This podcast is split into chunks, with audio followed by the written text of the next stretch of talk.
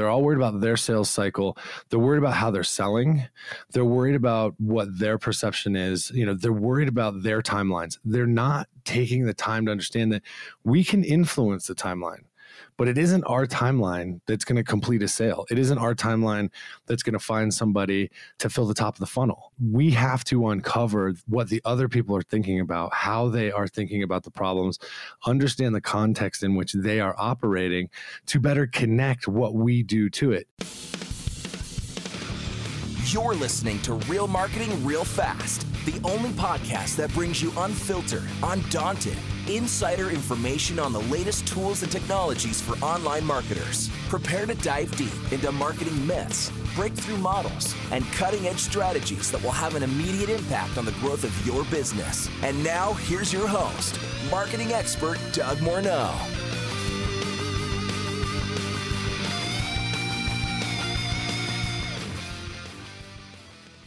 Well, welcome back, listeners, to another episode of Real Marketing Real Fast. Today's episode is going to be quite interesting, and I want you to tune in, not tune out. So, today's episode is going to be around selling, but I think you'll be really surprised and really appreciate the perspective that um, my guest today has on selling and why selling, you know, it, you know, the way that he does it with integrity and um, how it's a natural flow to make it work to close bigger deals.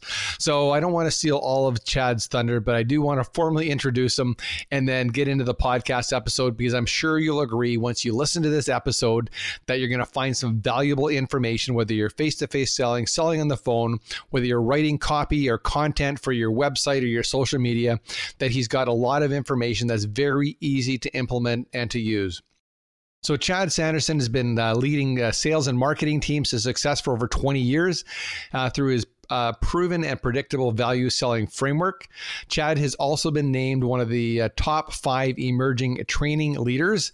And he's worked in sales, he's built teams, and he's achieved targets, both within organizations as a consultant.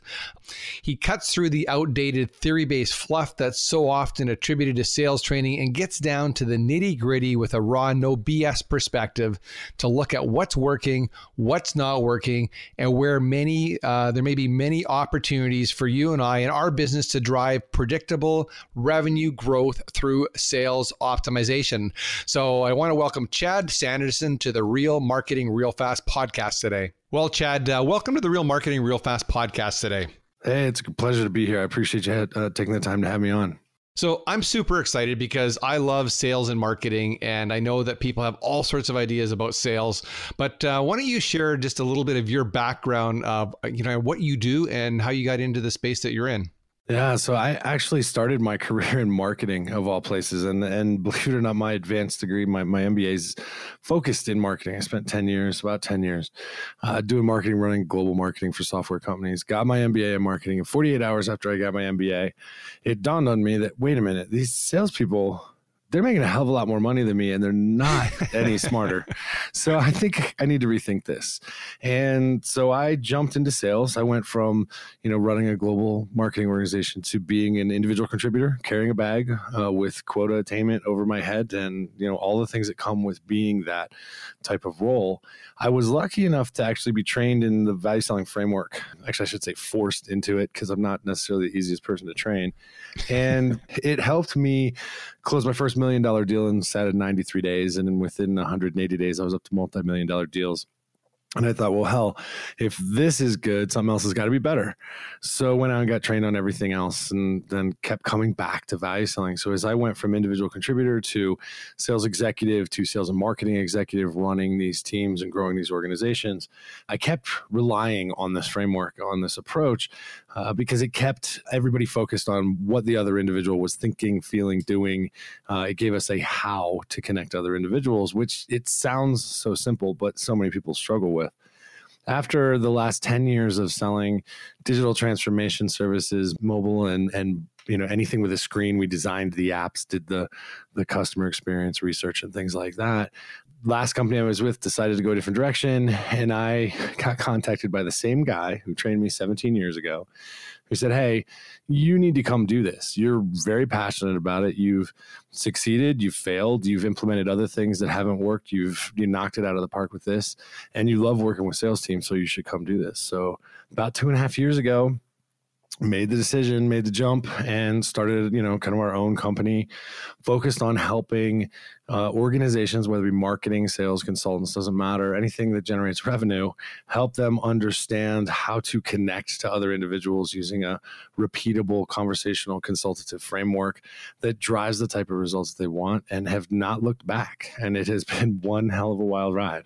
Well, that's really refreshing. I mean, you know, one of my frustrations in sales and marketing is often people think, well, it's just sales and marketing. It's easy. I can do oh, that. Ah, or simple. my girlfriend can help me, or my kids know social media.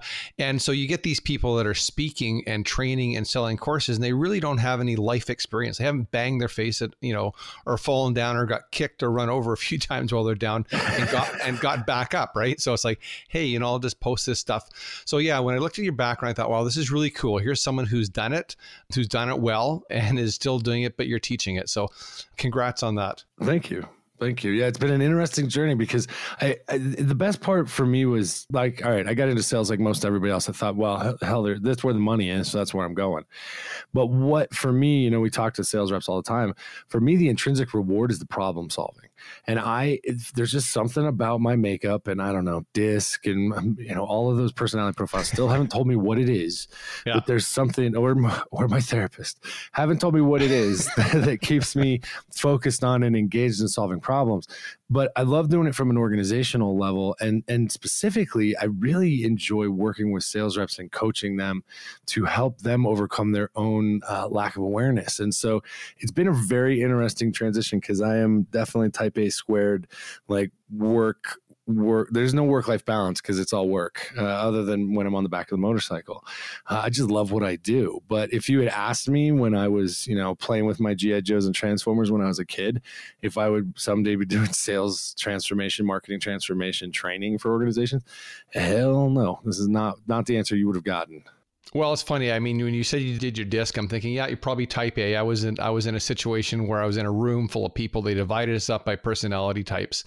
And I did make a transformation after being in that room because I was the only guy that was type A that hadn't had a heart attack yet. Ugh, so I yeah. figured, okay, so this is a hint. Type A's have a have a bit of problem by doubling your work effort, doubling your work effort over and over and over again. I better get that in check. But onto the sales stuff. So where do you think the low hanging fruit and the opportunities are for you know individuals, consultants, or people in the sales role to to you know make a, a radical change? Like where's the where are the easy points to take a look at? You know, it, it's a great question because you look you look out on the market, and we all we're inundated with all of these pundits and people who have ideas and all these tactics, and you know the theme of the week changes or whatever's getting the most hits on this social platform or that social platform. And there's some good stuff out there. Like I'm not dogging all of it.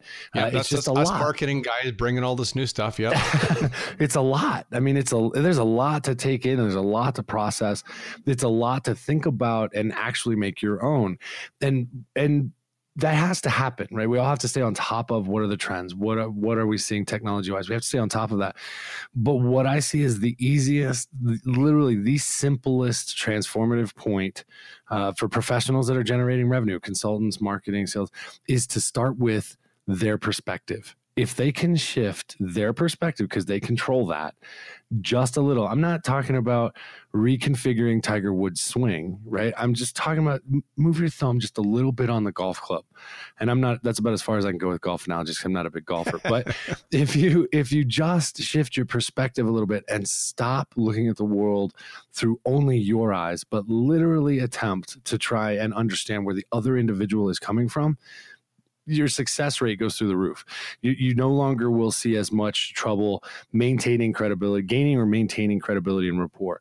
There's it's easier and more collaborative to create and and hold on to the urgency that's necessary in a revenue generation cycle.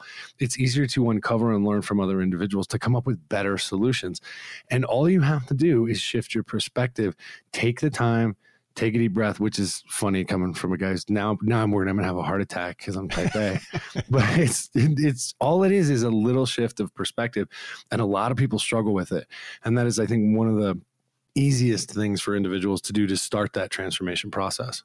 Well, so walking through that and th- eh, you know just working that out. So I'm sitting, you know, I'm sitting in an office and I'm a sales rep for XYZ company and I'm now sitting in front of the purchasing agent and you're saying so shift my thinking to understand wh- where they're at. Where are most people at that are sitting on the sales side of the desk opposed to the guy who's sitting on the other side who's got the checkbook? They're all worried the vast majority and i don't like absolutes again something else i learned in therapy. They're all worried about them. They're all worried about their sales cycle. They're worried about how they're selling. They're worried about what their perception is. You know they're worried about their timelines. They're not taking the time to understand that we can influence the timeline but it isn't our timeline that's going to complete a sale. It isn't our timeline that's going to find somebody to fill the top of the funnel. We have to uncover what the other people are thinking about, how they are thinking about the problems, understand the context in which they are operating to better connect what we do to it. It's also the easiest way to differentiate.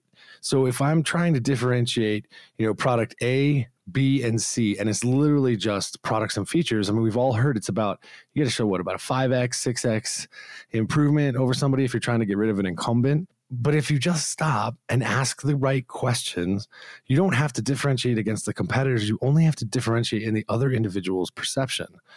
And the easiest way to do that is by asking the questions and working with them. Most sales reps aren't doing that because we drive them quarter to quarter they are worried to death that they're not going to hit their quota and that becomes the primary motivating point in, in, their horizon in their timeline. So they can't seem to take the time to say hey wait a minute i'm sitting across the desk from a purchasing agent. This prop this person procurement you know what? They probably have mbos or get comped around how much money they save for the organization. So how am i going to make their job easier and you can tell with some easy questions and if you've got any semblance of, of emotional intelligence that person's having a good day or a bad day you just have to pay attention to it. And i don't you know there's all these cute words like mirror their posture and behavior ah, all right whatever. It's another human being sitting across from you. So they have similar fears they have similar goals but we don't know what their pers- their specific pers- perception of reality is. We just have to ask, and if we can just understand that, we have a much better chance of being able to connect with that individual, get the trust necessary to get a, a deal done. Right? You have to have the trust and the credibility, maintain the credibility, and build the rapport. But it's all about, hey, I've got this cool new product, or we just released, you know, release 4.9.7.1 which has this feature that's going to change your life and if you don't sign up today it's going to cost you you it's all of that kind of crap that nobody wants to hear. Most people most people just want somebody to recognize them to see them to understand them. And it sounds and i know it sounds really touchy feely and if you could see me i'm i think steve sims said he was he was five something. I'm I'm six two, bald, and he said ugly all the time. I'm I'm ugly even longer, and so it, it you just well, have I wasn't to. Gonna say, I wasn't going to say that, but I was going to say you don't look like a touchy feely guy. I'm not really touchy feely, which is where I'm going. My, keep my distance. I'm not. Yeah, depending on uh, uh, which perspective I'm in at the moment, it can be it can be different, right? I mean, I, I love working with I love working with people, but I'm a, I'm like don't don't sugarcoat it. Let's be honest. Have the have the self control, the self awareness that you need to accept feedback and understand that me just telling you you're doing great isn't going to make you better. Yeah. Like we have to challenge and push each other. But again, how you present that is all about the other person's perception and perspective. And most of those people sitting across from that purchasing agent, they're thinking about their boss. Yeah. They're not worrying about how that purchasing agent's thinking about their boss. Right. And the purchasing agent, like you said, maybe thinking, hey, if I make the wrong decision, I could get fired. And there's all these things that they're worried about and, and making their quarter or saving their, you know, working within their budget. So I guess once the salesperson can get, you know, they change their mind that hey you know if the sales cycle in my industry is three months it doesn't really matter what my quota is with my boss once I get my sales funnel full, I'll be hitting my numbers, but maybe the the little bit of time it's going to take to to understand their perception, like you said, will eventually come to play and and, and bear fruit, I guess. Yeah, I mean, it doesn't take a lot, right? Like, so we all know if you're in sales or if you're a consultant who has to book a certain number of hours, or if you're in marketing, you have to put enough things out to generate enough of top funnel activity for the conversion rates. Okay, this first off, it none of it happens without effort. So those people that you run across that end up in those positions and they're looking to punch a clock, okay, uh, move on. This this is these are all disciplines: sales, marketing, consulting. These are all disciplines, and in order to master discipline, it takes effort. So in sales specifically, if you want top of funnel and you want it full, like I think I've heard th- I want three x or four x. You know, I don't know that I have a target. I just know when I've got enough that I have what John Barrows would refer to as FU pipeline, I can let some deals go and not have to worry about it, right? So when we're looking at those types of things, that takes effort. So you still have to do the prospecting, you still have to do all of the things that everybody knows how to do in a sale. You have to find them, you have to engage them, you have to qualify them, you have to advance them, you have to close them, right? Everybody, whatever your steps are, whatever your process is. But the way to make the sales cycle shrink and the way to make the deal sizes bigger is to shift the perspective so that you're building your differentiation not around your product versus another product, but your product versus the buyer's perception of their problems and the challenges that they have. It's as simple as asking questions. And now it takes a, you know, we all move so fast. There's a natural way to go through this, hence why you rely on, you know, a framework to keep you honest, right? Keep you yep. prompted, so to speak, so you don't miss anything but it's literally just you know, I tell a lot of sales reps, "Hey, what's the what is the favorite thing you like to do?" They they always say the same thing. We like to talk. Yeah. Great. The secret to your success is to shut up and listen. Yeah, that I remember once in a sales uh, sales situation when I was looking as actually working for somebody else. I remember asking the closing question. The guy said to me, "So I hear that you're being recruited by the, uh, you know one of our competitors." He says, "Are you going to go to the interview?" I said, "I guess that depends. Are you going to hire me?" and I just sat there, crossed my arms, and sweat through my suit for about three, four minutes, knowing that whoever spoke first was going to lose. Well, and that's just it. I mean, it's a lot of it is common sense, right? A lot of a lot of this, and you know, in sales enablement and marketing enablement, whatever you want to call it, there's a lot of what we call I refer to as sales R and D, rip off and duplicate, right? A lot of the stuff we all know how to sell. We understand the process. We know the fundamental or, or have been exposed to the fundamental processes of, of marketing or consulting. Now, the challenge is to do it well. And because of all of the investments that companies like Amazon and Apple and Disney and Verizon, all these B2C companies have made in what they call quote unquote CX, customer experience, all of your B2B buyers have different expectations today of the experience from their B2B sellers than they had five, ten years ago, whether they're aware of it or not. If you have an Amazon Prime account, right? Everybody has that that app, and you say, "Well, why do you have it?" Well, it's convenient. It. I want to see a drone deliver my packages someday. I like the free movies, whatever it is, right? It, it yeah. gives you what you want where you want it, when you want it, and often how you want it, in what time frame you want it. So we've spoiled, we're spoiling ourselves. Technology is essentially shortening our attention spans. There's psychology and a whole bunch of reports out there to prove that. You, there's even some easy tests you can realize it's happening and you're not even aware of it. You know, some letter tests that we could do. But it's like if you understand that, the expectation of your buyer is not to be challenged aggressively not to be not to go into a situation where there's friction but they're used to having their life catered to them through all of these technological advancements. Alexa find me the perfect marketing saas solution. The minute somebody can say that and and alexa knows that individual well enough then we got a problem. We're a long way from that so we're still at a point where people buy from people. Now we have shorter attention spans. Sales reps have to be much more strategic in the way that they engage with an individual, be very aware of the experience they're giving the other individual, the other person, and make sure that we're doing it. If you want to be transformative and you want to be effective, just ask the questions from their perspective, uncover their perception, their perspective, and connect to it rather than attempt to show them how you connect to other solutions in the market. So, can you give us a specific example, like name a client or not name a client, of you know uh, how you would kind of reframe your thinking and, and ask those types of questions? Sure. So, I mean, we work with we work with companies from you know uh, Adobe, uh, Google. In healthcare, it's Werfen. It all comes down to doesn't matter what industry. That's the beauty of this. It's the beauty of it. It doesn't matter what the industry is, because it's all people. Everybody's still buying from people. So if we think about let's let's think about say uh, company that's a marketing SaaS company. there's six thousand eight hundred and twenty-five of them, or whatever it is today in the in the Martech five oh, is, is, that all? Yeah, and, and probably in the time that we do this interview, two more will have been founded. yeah. All right, but they keep they keep going on and on. Now we do a lot of work in the Martech space, and we've worked with a lot of those companies, and it's as simple as literally how do you differentiate in a sea of over 6,000 potential competitors? Not to mention competing against internal initiatives, right? And status quo, which still catches a lot of people off guard and kills a lot of deals. So if you're talking to, let's say, a marketing manager, and you're talking to that marketing manager, and all you have to do is a little bit of research. Like there's three easy steps to do this. You got to do a little bit of research to understand what is the business objective or the organizational objective for the company in which your buyer resides. So most companies, let's just assume it's revenue growth, or maybe it's a market expansion. So if you think about that as like a sheet of glass balanced on the top of the CEO's head, this is what the organization is targeting. And then you break that and it shatters down through the organization.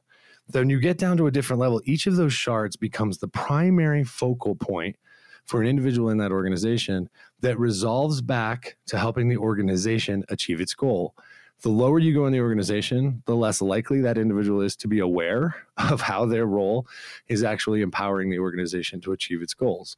Sure. So with the research, we have the context. Hey, I was preparing for, you know, it would sound something like, hey, I was preparing for this meeting. Notice that your CEO stated you wanted to reach 2 billion in revenue by 2020 and increase your margins by X, let's say 5%. So that's a corporate objective marketing manager gets tasked with hey you need to increase let's say 25% increase in the number of tra- amount of traffic through our e-commerce site and and reduce the cart abandonment rate by 50% in the next 6 months. That's a biz- what we call a business issue. It's time bound it's quantifiable right? So yep. We can make some well educated guesses if you understand business if you understand how organizations work, if you understand how those roles work, marketing versus IT versus whatever, and we instead of saying, hey, this is what you're focused on, hey, I did some research. This is what your CEO said the, go- the goal of the organization is.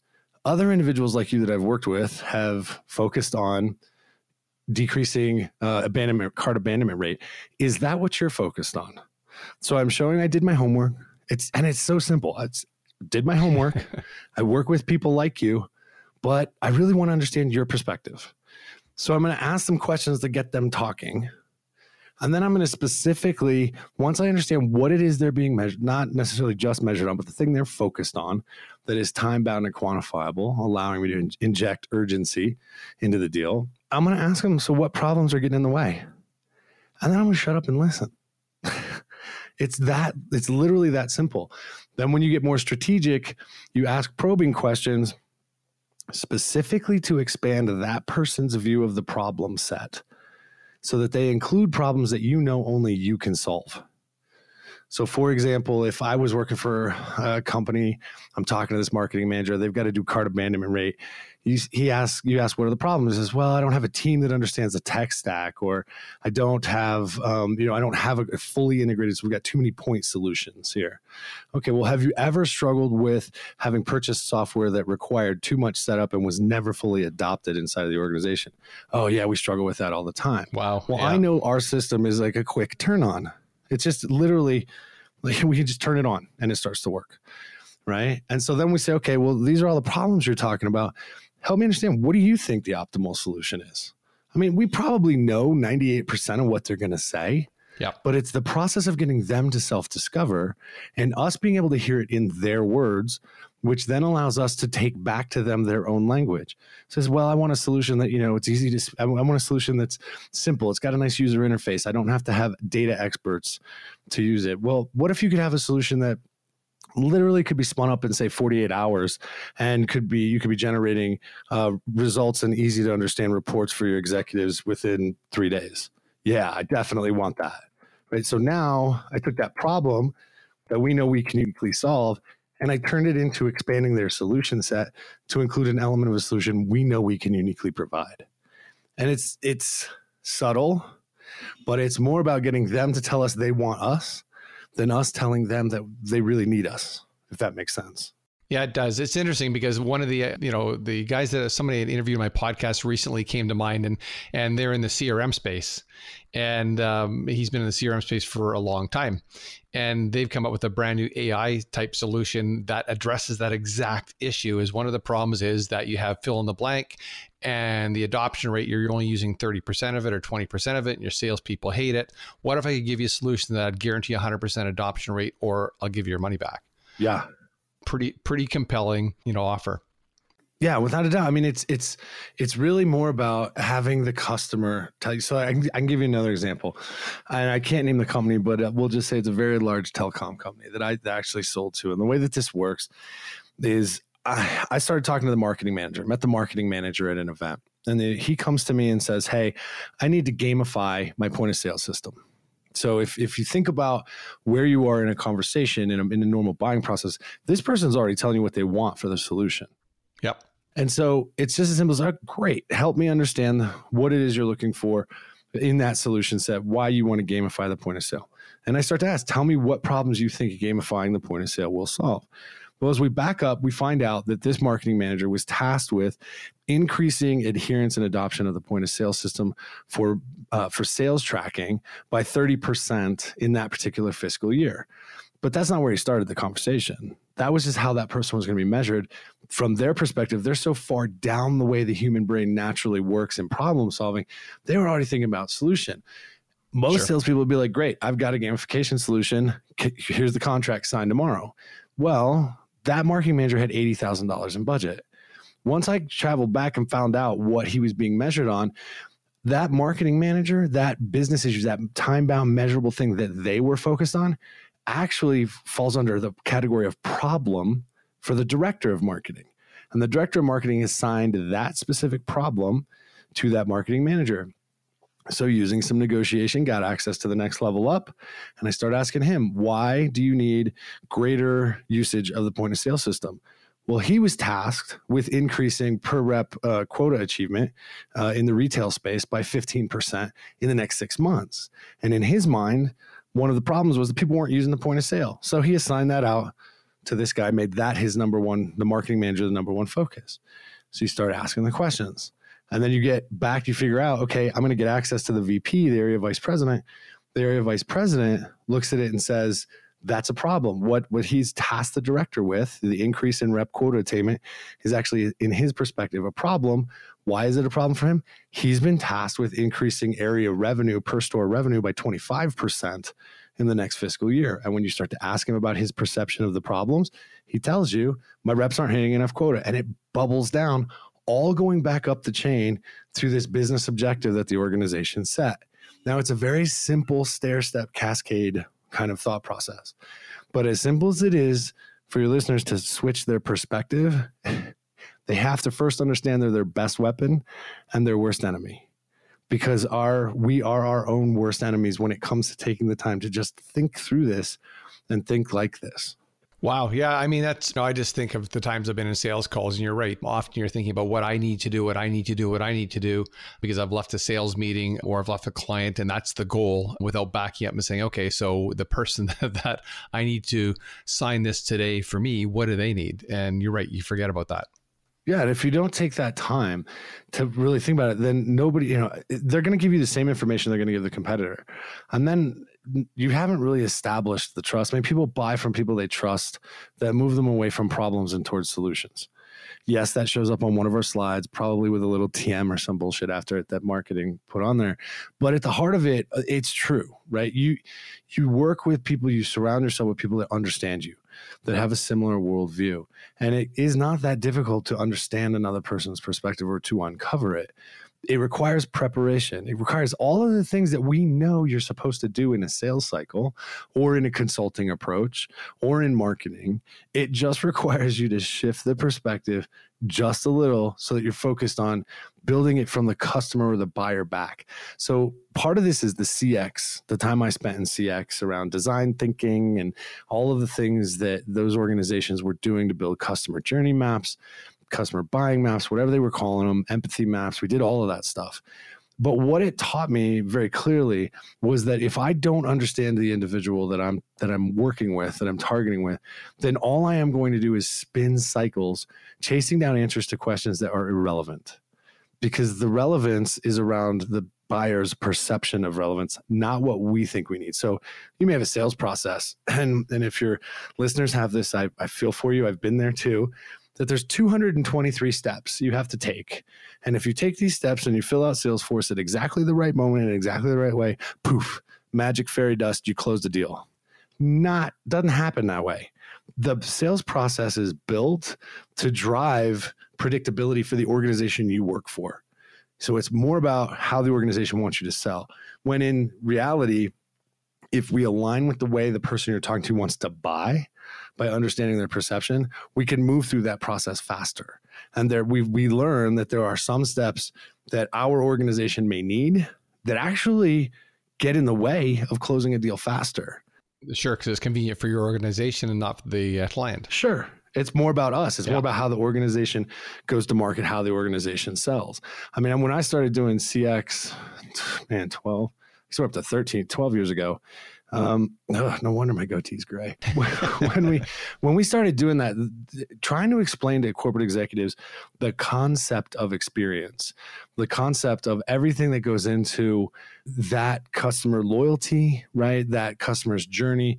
And let's be really honest, right? Because again, I'm a no BS kind of guy. Customer experience is a really cute way to basically say, hey, I just want to spend more time with you so I can keep my hand in your wallet longer and get more out of it. Okay. So the brand loyalty and what we want because, you know, of the generational changes, people want to feel important. They want to feel like they're recognized. They want to align themselves with these brands. So they're willing to do that.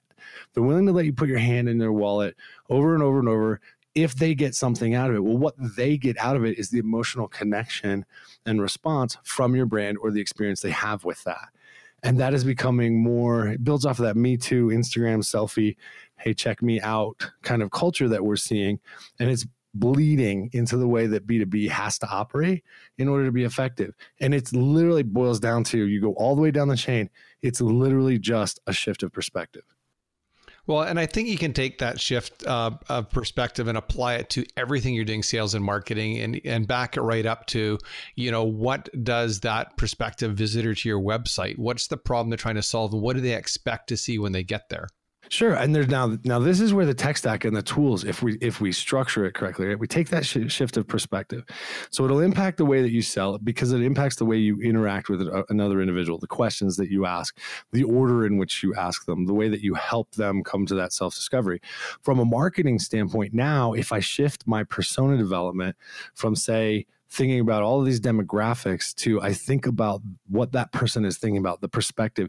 If they hit my website on page A and I the, the data shows me that they go from A to, you know, page two, page four, page nine, and then convert, or if they come in, you know, the backside of the website and they go through a different progression, I, my data tells me how they're going to end up or convert. So if we know that and we know where that historical data has come from, where they ended up as a result, we can start to understand where that person is in their mental processing of finding a solution. So we tailor the content and the journey based around and you can even you know all the a b testing you want all of the tracking of the you know glassbox digital actually let you see where people are clicking on a website so you can use all of that but you structure your approach to them based off really tailoring it to their perception, their perspective, their experience in every step of the way, not just this concept of customer experience. Once they're in, I want to keep them. This is how do you attract them? This is how do you provide them the information that's going to be valuable to them based on where they are in the thought process of finding the optimal solution. Yeah, and I think the other side of that is how you attract them is it's, and how do you repel the people that you don't want, which is which is really like you said, it's qualifying. You know, you want to have the right people in the tent and the and the wrong people outside the tent, and just focus on the people that are that are fit. well, right? yeah. How much? I mean, we've all probably chased the deals. I mean, I, will own it. I tell stories all the time. The, the stories about the deals I won are nowhere near as exciting as the ones where I lost my ass, because that's those are the ones you learn from, right? And yeah. so we've all chased the deals. We've all gone down the rabbit hole after a deal that we knew knew just wasn't going to cap happen. But we just all we saw were the dollar signs. All we saw was how much it was going to impact my pipeline or whatever it may be. You know, so qualifying out. Well, I think you need to be. Yeah, and you think you need to be adaptive, like you've said. You need to listen. I was down meeting with a big a big bank, a Hong Kong bank, years ago, and they wanted us to do some analytical work for them on their on their sales funnel and their data. And we went in there and looked, and I was with our sales rep, and I said, "Yeah, I don't think you guys have a data problem. I can I can do what you need. I think you have a you have a lead problem." and the guy said, "You're right." And so we ended up with a three year contract doing lead generation for them and didn't do any of the analytics that they originally invited us to because, like you said, you pay attention, find out what the customer's sore point was. And they clearly needed more leads than they did uh, to analyze what they did have. Yeah, and it's that that listening. I mean, it's so so damn touchy feely. Like again, we throw around words like active listening and authenticity, and I have I have a real hard time with some of the packaging on this stuff because it's a little it's a little contrary to just my natural state of existence. However, that doesn't mean I'm I'm smart enough guy to, to know that that doesn't necessarily mean it's wrong. And so if you listen oftentimes people will take the problems that they hear from another individual and they'll think that that individual is telling them the, the honest god's truth. This is what i this is what my problem is. When in reality they're often moving so fast they're giving you multiple problems from multiple goals or, or metrics that they're trying to achieve and they're mixing them up so if you don't listen and really kind of take that moment to put together the pieces of the puzzle from their perception, their perspective, you could miss huge opportunities. This is how we see deal sizes increase 30, 40, 50% just by teaching reps how to ask the right questions, capture the information and put it together in a way that gives you a more complete picture than one individual in an organization is going to be able to give you. Yeah, that's really cool. So let's move uh, move along to a different area. What are you most excited about in the next six to twelve months? Uh, you know, based on the you know the kind of work that you're doing, what you see in the world and in, in this industry. Well, the, you know, I could easily say, "Oh, there's all this awesome technology coming out," and there are some very cool tools out there. And I have to admit, self self confessed uh, tech geek, I play with them all. There's probably still part of me in the back of my head believes there'll be a silver bullet someday, but we haven't found it yet. Uh, in terms of what I personally like, personal focus, and what I'm the most excited about, um, I'm going on a two week motorcycle trip up through Yellowstone and Idaho Springs. So that's the personal personal side of it. From the business side of it, I'm going to be really interested to see if there if we actually get to a point in Martech where there's going to be some consolidation the expansion rate has been un, unreal and you have companies um, you know the sizes of salesforce and adobe and the big ones out there uh, that are starting to make some acquisitions you know adobe picked up magento and yeah. uh, salesforce is always acquiring something but it's not the rate of consolidation that you would expect so what i find really intriguing about that is there are a lot of impressive point solutions what i would call point solutions out there have some really well developed, well thought out uh, technology, whether it be the AI or the machine learning they put on the back end or how, how they structure their algorithms, but they really are a point solution. And I would have thought by now some of these bigger players would have more aggressively acquired some of those point solutions, but I'm not seeing the acquisition as fast as I would have expected. So I'm really curious over the rest of 2019 to see if, if there is more of that strategic acquisition or if there's somebody comes along and just sweeps up a big swath of it all at once because the numbers on how fast you know marketing that market is growing you know martech is growing. There's still a lot of money to be made there for people that can figure out and do it right. So i'm excited to see how that kind of unfolds. Well, you just may be way ahead of the curve because of your experience. I mean, I, I think, you know, I, I would hate to be a marketing director for a marketing solution provider that's got tons of legacy because I'd be deathly afraid of what's happening with the more nimble guys that are using AI and machine learning that are probably going to come in and eat my lunch, and we're going to have to buy them or going to lose uh, lose clients to them. Oh yeah, it's it's definitely the, the the two people and a dog in a garage in Georgia that that people have to be worried about. I mean, it definitely is in that space because the it's so accessible now, right? I mean, you can do you can do multi-platform SaaS solutions depending on how how extensive the backend database is or the underlying algorithms. You can spin those up fairly quickly. I mean, all of the, you know, the speed of innovation has definitely increased simply because of all the tools that exist to help support it. And so it's definitely interesting to see guys that have, you know, I mean, Salesforce been around for a while. Yeah. And it's beyond a Leatherman or a Gerber for sales. I mean, it's literally like everything you need to build a small sales city.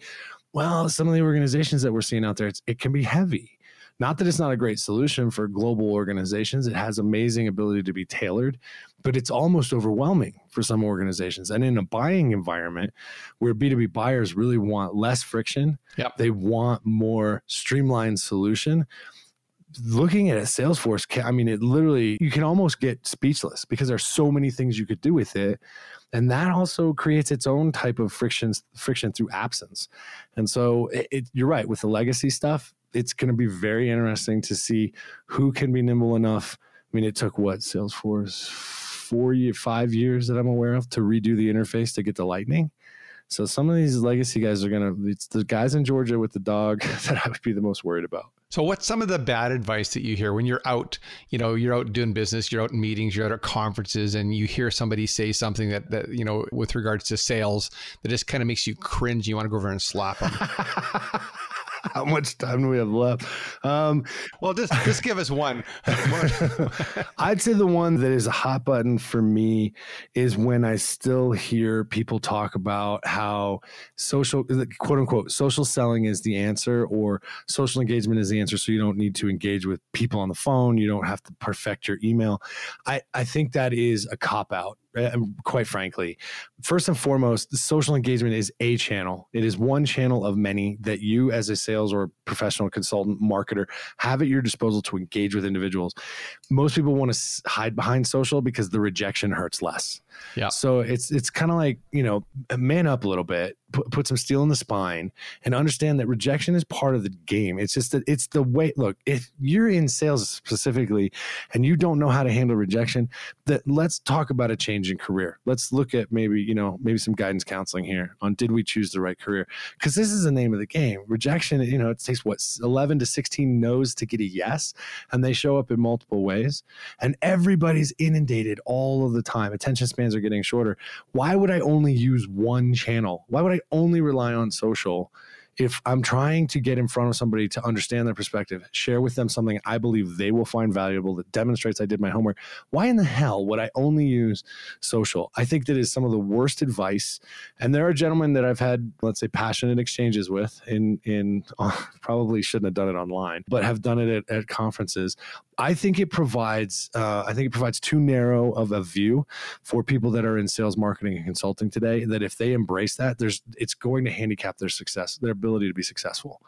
It doesn't prov- provide enough of the spatial reasoning necessary to succeed with all of the different ways from snail mail to digital, you know, LinkedIn, Snapchat, like all of these things you have at your disposal. Why would all I worry about is this is Twitter and LinkedIn and how many likes I get? A like on social media is like a golf clap, right? It's sound and fury signifying absolutely nothing.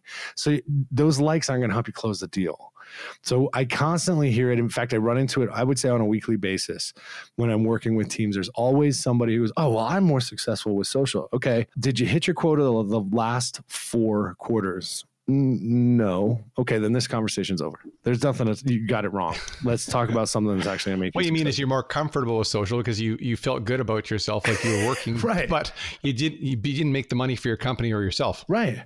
I mean, it's basically I'm hiding. Yeah.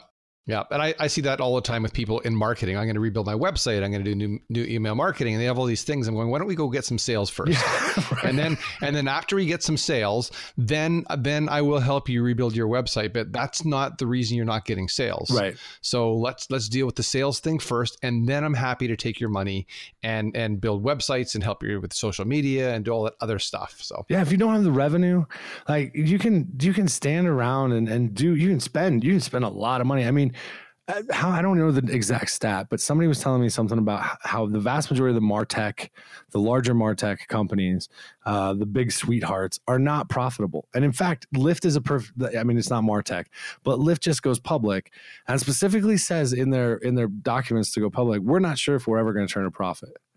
So, say what? What world are we living in? Like I thought business was around to generate revenue, and you see all of these companies that aren't doing that. So there's a bad example out there for people to fall into, right? When they're building these businesses. But at the end of the day, if you can't build the revenue pipe, if you can't connect to somebody's perspective who actually has a problem you can solve, then what all you're doing is wasting money with, oh, let's put video on the website or let's try this or let's try that. Yep, I hear you. Amen. Yep. Yeah, I mean, I imagine I've heard people say, "Hey, I want to compete with Lyft and I want to compete with Uber." And to your point, go look at Lyft. Lyft's a public company with lots of public funding. They say they can't make it work. So what makes you think you're, you know, that's the right industry? Yeah, nothing makes me cringe more than well, we're the we're the Uber of, or we're the Lyft yeah. of. Oh, okay, I don't want to. I've got nothing else to say. Let's dig it. So if people want to connect with you and not just like your uh, your post on Instagram, how can they connect with you and, and have a deeper relationship? Uh, the easiest way right now is going to be just on LinkedIn. You can find me. It's very easy. Bald, uh, bald guy, bald, really, really bald. Used to be red goatee, now gray. You can hit chadsanderson.com. Uh, it, that is a well, I'll be right up front. It's a website in progress. It should be uh, uh fully operational here in the next uh, couple of days. Or you know what? I'm a believer in the phone. I'm a believer and just pick up the phone and call me. So I'll go ahead and give your listeners my number. It's 303 834 5932. Uh, I do answer the phone when it rings. I'm not like people who swear they, they don't answer it anymore. So any of those three ways would be great and be happy to have a conversation. That's amazing. You're the first person out of 100, just about 150 episodes that's ever given their phone number out. Well, it's funny. So, like, you know, I, I run a podcast to and talk to executives. And we always ask at the end of every episode, how does somebody get in touch with you if they don't have a referral, they don't have a reference, they haven't been able to build that credibility with you? And I would say that eight out of the 10 executives, eight out of 10 executives will tell you they will pick up the phone if somebody calls them, but you better have done your homework. And so, I, you know, I've seen more success. I personally have closed more business using a strategic cadence based approach that leverages all of those channels at my disposal and one of those happens to be the phone. So i'm happy to pick up the phone if i am not if i'm not in a workshop if i'm not engaged with a client. Uh, i travel all the time so i'm happy to pick up the phone and talk Okay, one one quick story. Seeing as you brought it up, I um, when people connect with me on LinkedIn, I have my EA go through and kind of vet them to make sure they're real people, not just somebody in some weird country trying to sell stuff. Right. And one of the things we do in the welcome message, basically after asking them if there's something they couldn't find, how could we help them, is there's a link to my calendar to book a phone appointment, and I probably have one call a week. Oh yeah, I, it, it, amazes me. So this, so this goes back to. I don't want to. I mean, if we've got to stop, you can shut me up. You know what happens when you hit the hot button topics with me. I have the same thing, right? I have in every email I send, there's a link to book time with Chad. Just, here's my calendar. Like literally anybody can book time. I tell people in workshops, I will and outside of the contractual arrangement I have with your organization, if you, as from one professional to another, want some help, if you have an account you want to brainstorm, if you need to get strategic, if you want me to review something, call me. Just reach out. And what's interesting is in the last two and a half years, I've had three individuals only take me up on that out of hundreds that I have worked with. And each of those three have consistently been 124 or greater percent of quota. There you go. So, one more time, what's your phone number? 303 834 5932. So there you go, listeners. There's another episode of Real Marketing Real Fast. Chad had lots of energy, so it was a super fast episode, lots of content. We're going to make sure the notes are transcribed, but I think the message came through loud and clear. You need to shift your thinking to think like your prospect, whether it's face to face or using all the social tools and online tools. So thanks again for tuning in. Thanks, Chad, for uh, being so generous and sharing your knowledge and wisdom with our listeners. It's my absolute pleasure. So there you go. Thanks, listeners, for tuning in. Uh, make sure that you uh, head over to iTunes. If you're not subscribed, don't be shy and subscribe. Leave us a comment, and we look forward to serving you on our next episode. That's all for this episode of Real Marketing Real Fast. Now it's time to take your marketing to the next level by visiting DougMorneau.com and downloading our advanced marketing white papers, as well as exclusive resources based on today's episode. That's DougMorneau.com. Until next time. We look forward to serving you right here on Real Marketing Real Fast.